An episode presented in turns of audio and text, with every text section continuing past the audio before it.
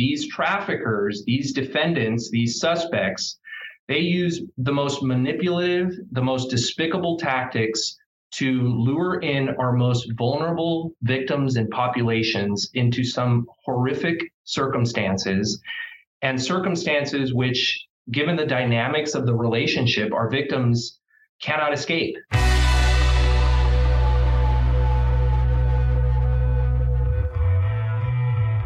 Welcome to Crime News Insider. This is Jorge Del Portillo, and with me, as always, is Lori Hoff. How you doing, Lori?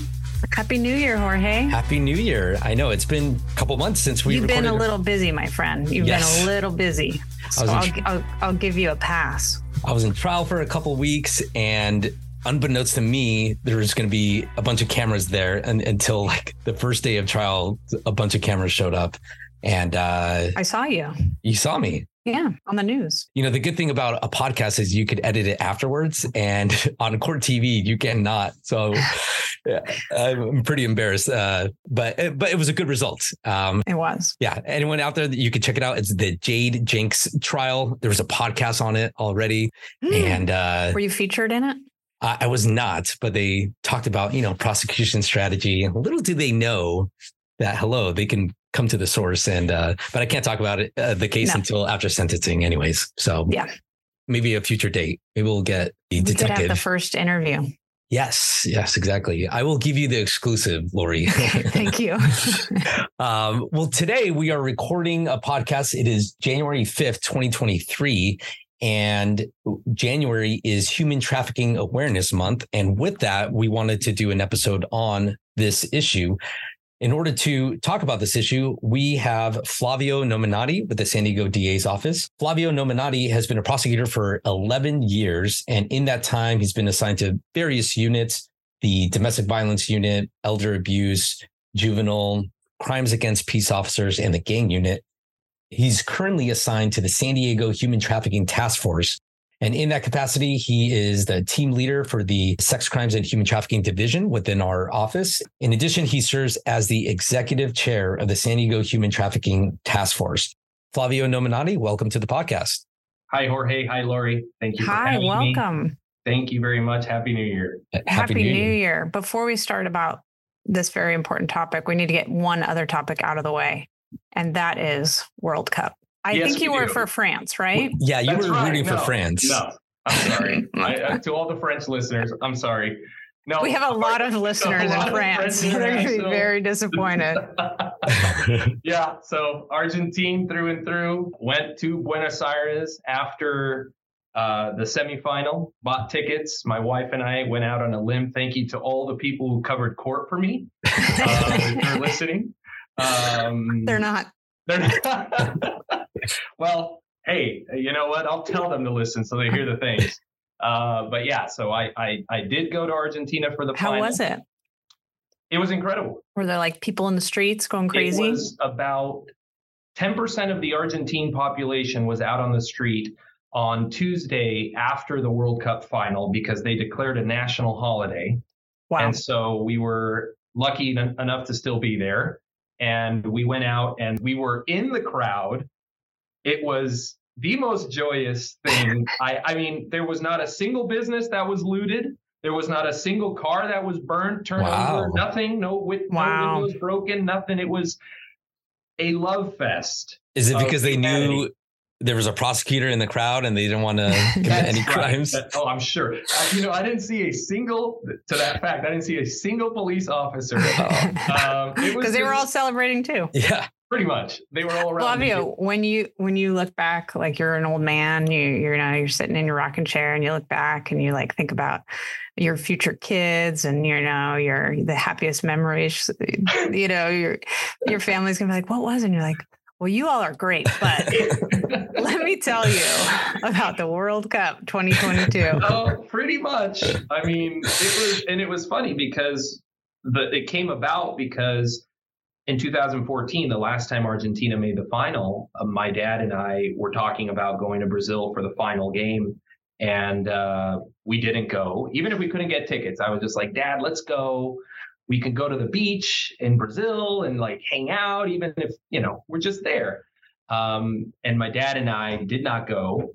And my dad, you know, not to bring a bummer to anything, but my dad passed away, has since passed mm. away. Mm. And it was something that I always, it's probably the only regret I've ever mm. had in hmm. my life. And when uh, Argentina passed the semis, my wife looked at, over me and said, you can't pass this up again, Flavio. Yeah. Life is giving you a second chance and you got to do it.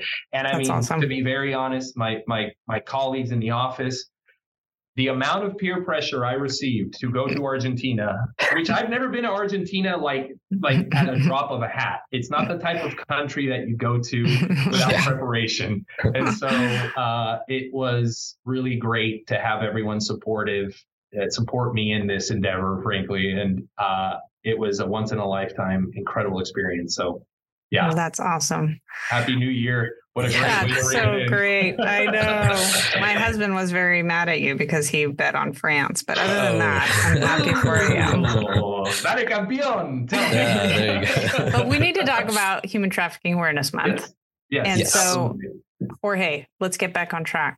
Let's let's get to it. Uh, so, Human Trafficking Awareness Month. First of all, um, what is can you describe for the listeners you know uh, we hear human trafficking and we may think of something. What is human trafficking when we're talking about it in this context? To start the conversation sometimes it's easier to kind of talk about what human trafficking is not mm. because there are so many misconceptions and myths when it comes to human trafficking. One of which is we hear the word trafficking and we immediately you know certain things come to our mind. You know sometimes people the first thing that comes to their mind is a movie like Taken or something, someone being kidnapped, drugged, taken from their house, sent somewhere to work to, to, to, for something else. Now, human trafficking may have a component of that, but mm. that is called smuggling of humans. And though they're they can be related, and though the crime can exist together, human trafficking can occur exclusively locally. And that's when somebody is coerced, they're forced, uh, they're threatened into doing something that they would not otherwise do. And here in California, that other thing that they are being forced to do is either work or engage in sex. And so that it, it is a problem that has existed for, for some time, although it was not first recognized in a month until 2010, mm-hmm. uh, when that was the first uh, Human Trafficking Awareness Month. And it's actually referred to as National Slavery and Human Trafficking Prevention Month. Hmm. And I know that that term is something that could be a little bit strong and a little bit jarring for some of the listeners and, and certainly can invoke a tremendous amount of emotion. But it's important to include that term slavery because human trafficking is a form of modern day slavery. And uh, these traffickers, these defendants, these suspects, they use the most manipulative, the most despicable tactics to lure in our most vulnerable victims and populations into some horrific circumstances and circumstances which, given the dynamics of the relationship, our victims cannot escape. And hmm. whether it is due to a cycle of violence or a mental manipulation, fear of retribution, lack of a support group. Our victims are often isolated and they are often they experience the sensation of feeling trapped. And this this this awareness this this month uh, that we that we engage in this awareness is so important, not just to acknowledge our victims who may have survived or, or are currently being victimized, but to also increase the awareness so that we can identify this crime, a crime which is often described as hiding in plain sight. And it is important to increase the awareness of this. If you look at the Department of Defense website and you look at the amount of income that is derived from this on a yearly basis, both sex trafficking and labor trafficking, it is billions of dollars. Billions. That, billions with a B. Hmm. And it is incredible the degree to which this occurs. And like I said, the people who are at the most at risk are our most vulnerable populations. They are children. It is uh, individuals who come from challenging backgrounds who are manipulated to a life of riches. They're promised that their life will change and their promise that their life will become more profitable. And the reality of it is, it's not that way. And what they learn once they have been lured in is that they are trapped. And so it's a very important month. It's so important that we are hosting two events next week at uh, One Safe Place in San Marcos. Uh, one event is going to be in Spanish. That's going to be next Friday. And the other event is going to be on uh, uh the 10th. And so, January 10th and January 13th. Yes, sir. Yes, that's right. And these events are really being held to once again educate the community about what signs, how to identify a victim, the signs that a victim may show and display. Another thing, Jorge and Lori, that, that a lot of people want to know is how can they help? How right. can we help in in in stopping this crime? And one thing that I always urge individuals is it's it's good to say I want to help. But what is very important is your help should not force you to intervene, to immediately go up to the victim and say, Can I help you? Is this your trafficker? Or put that victim in that type of circumstance because these situations and this crime, the relationship between the trafficker and the victim is, if we can even call it a relationship, is is remarkably volatile. And that interaction can place the victim at great risk. It could place the person who's intervening at great risk. And so, what's important is to report what you see and allow professionals to intervene. And one thing I tell everyone is you can find the full number on the Department of Defense website, but there is a text number that you can text. You could text to the number be free and you can report and that's and that's the federal government will you will be reporting to them what you observe by way of uh, human trafficking. And so that's that's the best way to help. It is to educate yourself. It is to urge the education of children. And i could talk a little bit about that if you'd like in terms of how covid has really impacted uh, this crime as well, and especially uh, amongst uh, our younger victims. Is that because they were on on the computers while you know for an extended period of time and very vulnerable in that way? Absolutely. What we have found is that the most prevalent form of luring of our victims is through the internet. And the internet has become the platform of this crime both for a prospective sex buyer as well as a trafficker and victim. When you say the internet, that, that's so broad to me, but like as a parent or as a child, what what should they be concerned about or or have their have their spidey senses up about? Social media.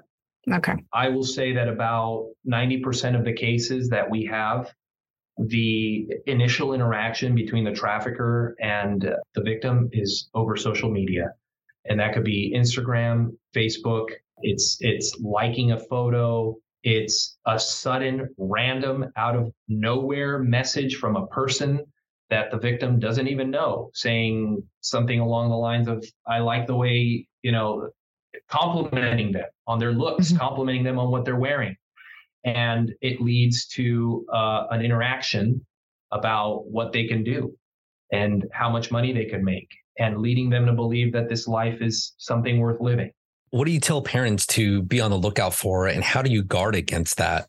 You know, growing up, my mom would always tell me, you know, be careful when the stranger comes up to you and you know asks you a question always be be mindful of strangers right and that interaction was something that would occur face to face you'd get your stranger now that same conversation needs to be had with with kids and and between kids and parents when it comes to a stranger online there mm-hmm. there has to be monitoring of social media of uh, uh, uh, between a parent and a child or at least a conversation between the parent and the child about this kind of danger because uh, you know we've seen the victimization of minors increase drastically because of covid hmm. and so it's something and we've we've recovered juveniles at a really an alarming rate this year alone more than any other year.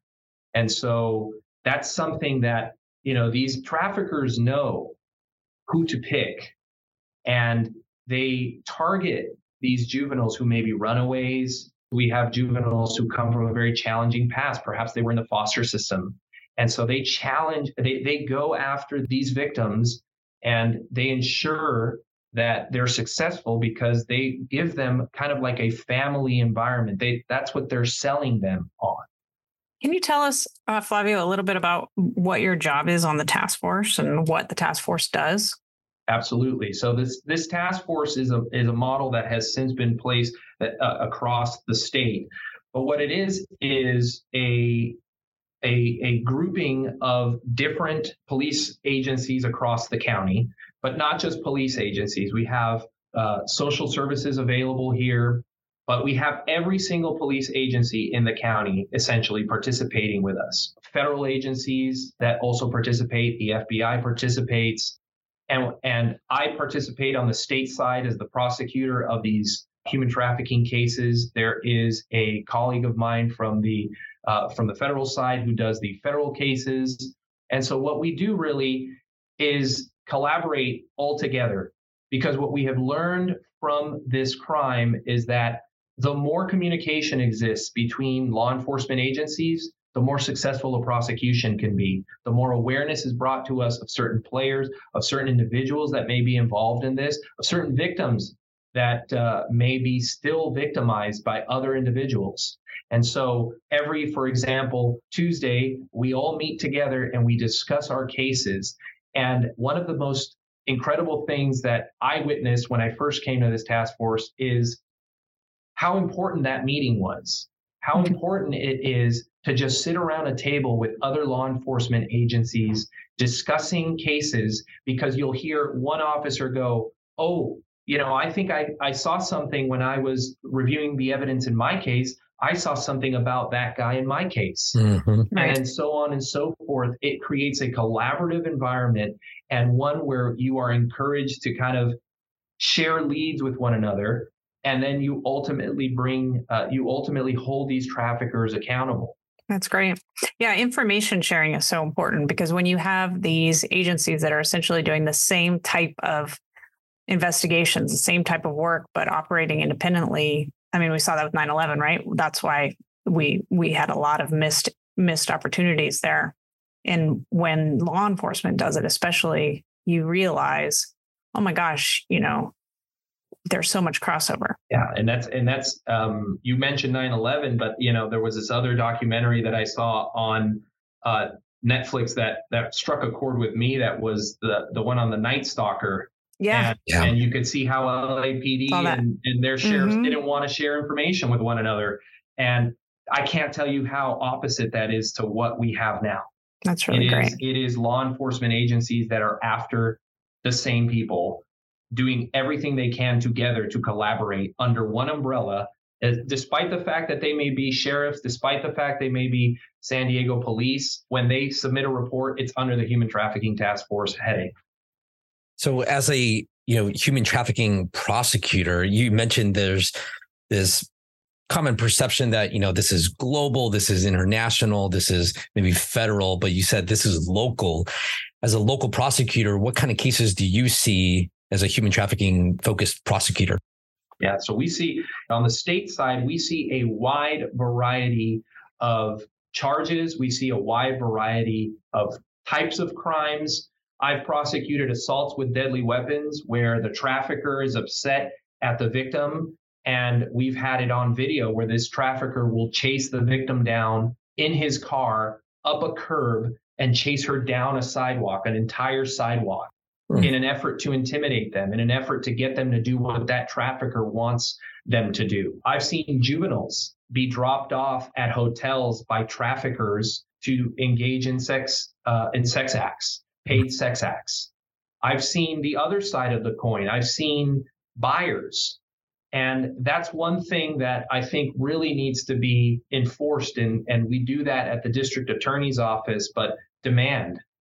What keeps this crime going is yeah. demand. That's right. Yeah. And that's what needs to be mm-hmm. curbed. Mm-hmm. And more importantly, that's part of the observations that can help. When someone out there wants to know what else to do, that's part of those observations. If you're seeing that demand, it's important. That is the way we reduce this crime. That is the way we stop this crime. But I've seen cases involving violent traffickers, just like that one I mentioned a second ago, and, and traffickers who have deprived their victims of the most basic fundamental needs. I had one particular victim that I worked with that the very first time I met her, it had been after she had been working for a trafficker effectively for two months. And when I met with her, it was literally seconds after she had been recovered because I was working this with this task force. And so I asked her, you know, how are you? Have you eaten something? Do you want something to eat? And she goes, huh, that's funny that you you asked me that. And I go, well, why why is that funny? And she goes, I haven't been asked what I want to eat in a, in about two months. Mm-hmm. I'm always told what I'm going to eat. And I'm like, well, you know, what do you want to eat? Wow. and she goes, Jack in the Box. And I go, Jack in the Box of everything that you could possibly want. You want Jack in the Box? And she goes, Yeah, I really want Jack in the Box. and it was it was a moment where, as a prosecutor, you know, I, I, I sometimes when you're a prosecutor, you're thinking, how can I how can I prove this case? How can I uh, uh, uh, hold this person accountable. But what you can never lose track of inside of is the fact that this these aren't chess pieces that we're manipulating here. These are yeah. human beings. These are individuals who have incredible who've overcome incredible trauma and who are experiencing incredible trauma. And that interaction with this victim, it, it was like a bucket of ice cold water over my head, where mm-hmm. it just kind of it puts all it all in perspective. Yeah, it, it really it does. Did. And and I've I, have i have seen interactions between traffickers and victims where you know a victim is texting the trafficker you know she's probably out working and you could tell because she's saying you know there's there's very little people out here no one's stopping and it's a day that she goes she says it's cold out here and the trafficker writes back no one's stopping because you're wearing a jacket take off your jacket. Wow. And so these these these traffickers are despicable. They don't care about their victims. They care about money. What what do you tell the community usually that uh, are the red flags to look out for? I'm I'm assuming there's some typical industries like hotels. I would imagine. Um, what what are the types of industries that you speak with? You know, nurses, hotel workers. What are the red flags to look for? Yeah, I've, I've, I've spoken to eh, at, in a school environment. I've spoken to parents. Next week's is going to be just to the community at large. We've trained the district attorney's office has trained hotels on how to identify kind of various markings of a, of a human trafficking situation. But normally, what we see, especially with our younger victims, is a change in attitude, perhaps a little bit more of uh, being isolated. In cases where the trafficking is occurring online, we see them kind of withdrawing a little bit more to their computer. In the more significant cases, we see sudden appearance of either bruises, of tattoos. One of the most common things that we see in our victims are tattoos because our trafficker encourages them to get branded, quote unquote, with the trafficker's name or with a crown, with the initials of the trafficker, or why why a crown? To, that, that's the king. Oh, gotcha. So it's that's the crown the with boss. their initials. I got it. Right. That's the boss. One of the things that I saw that our office is doing is um, putting more awareness out about trafficking of boys because we always think about trafficking of girls. And i think maybe historically or traditionally that may be true but we we also see and you probably see the human trafficking of boys. Can you speak to that? Oh uh, that's 100% earlier i said that this is a crime that occurs in plain sight. And the reason for that is that our victims come from so many different walks of life. Hmm. We've seen uh, victims who are very old. We've seen victims who are very young. We've seen victims who are young girls, young boys.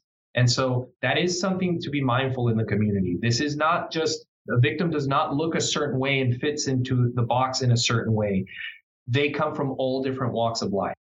Well, thank you so much, uh, Flavio, for everything that you do. You you do a tremendous service to the community in your position and as the executive chair of the Human Trafficking Task Force, which I believe was started by our very own district attorney, Summer Stephan, uh, years ago when uh, she was not the district attorney. But uh, thank you so much for everything that you do, Flavio. Really appreciate it. My pleasure. Thank you. Great guys. job. But we are not done yet. We always end the show with on a light note.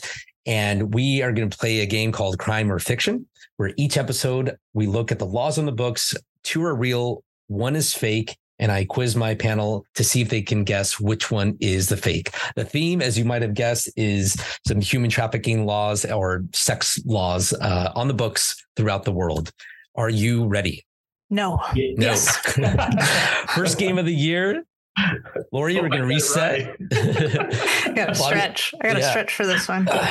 All right. Here we go. A. In Pennsylvania, it is illegal to maintain a brothel, which is defined as a house with 16 or more women living together, unintentionally banning sororities or most sororities since 1951. That's funny. B. In California, it is illegal to inveigle a person under 18 into a house of ill fame. C, in Sweden, prostitution is legal, but it is illegal to be a John or a customer of sex work. Two are real, one is fake. And I'm going to start with Lori because I feel like our expert usually gets it right. I'm just going to start with Lori first. Which one do you think is the fake? Oh, this one's tough. Yes. Um, I don't know about Sweden and I feel like you just like the word inveigle. So I'm not going to pick B. It's a fancy word. It is too fancy. Um, I'm going to go with A, Pennsylvania sororities. In Pennsylvania, it's illegal to maintain a brothel defined as a house with 16 or more women living together. Okay. Uh, Flavio, what do you think? Yeah, I think A is the fake law. Okay. Any thoughts behind that as with your expertise? So I happen to know a little bit about the Sweden Swedish stuff because oh. of the uh, certain discussions that happen in the community related to how Sweden does business. Um, and in California, actually, it is illegal to inveigle a in, uh, a, a minor into a house of ill fame for the purposes of prostitution.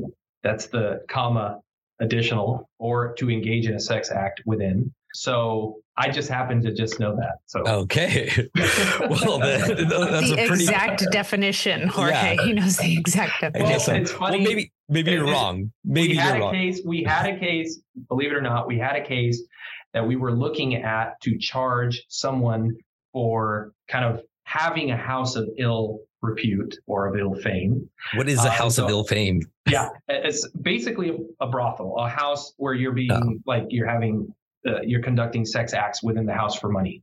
And so we had to actually look into that and see what other different types of code sections that we could potentially charge the individual with. So that's that's why I was actually familiar with that. Okay. Well, then I'm just going to cut to it that Flavio nailed it.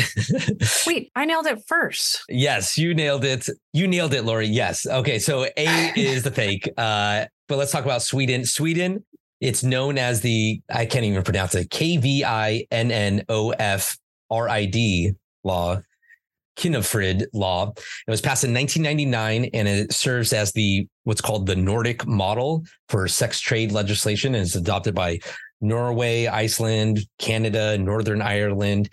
And it's basically legal to engage in sex work, but not to be the customer of sex work. That's how I understand it. Is that how you understand it, Flavio? Yep. Okay. So in Sweden, uh, that is the law. And then B, it is illegal to inveigle or entice. That's what it means. A person who's a minor into a house of ill fame or ill repute.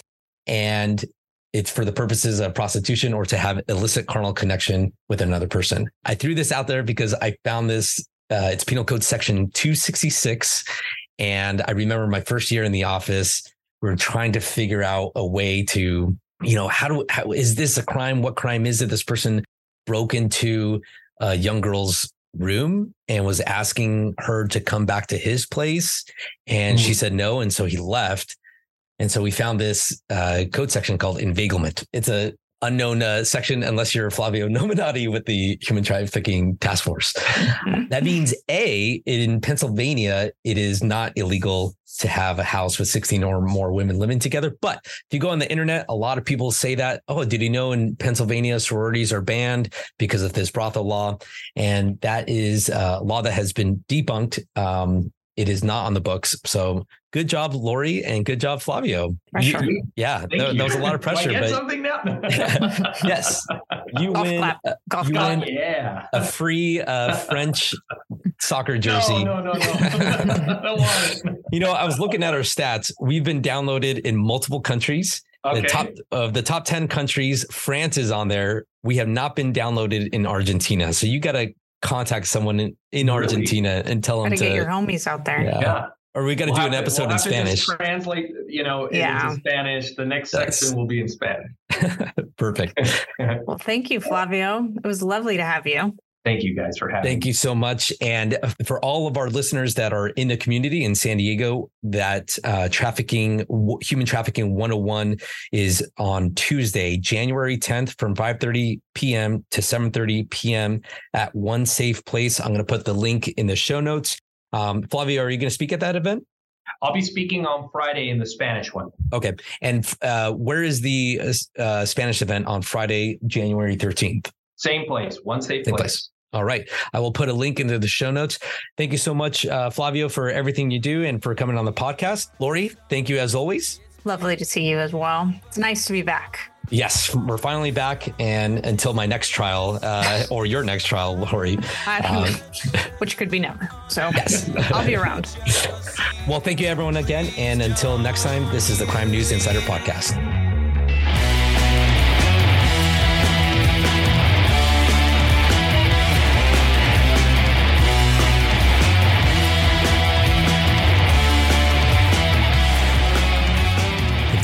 Expressed on this podcast are solely of the speakers and do not reflect the views of the Deputy DA Association nor the District Attorney. Questions and comments can be sent to crime news insider at gmail.com. Please leave a rating and review on Apple, Spotify, or wherever you listen to this show. Remember to follow us on Facebook and Twitter. Our Twitter handle is at San Diego DDAs. Thanks for listening, and we'll see you next time.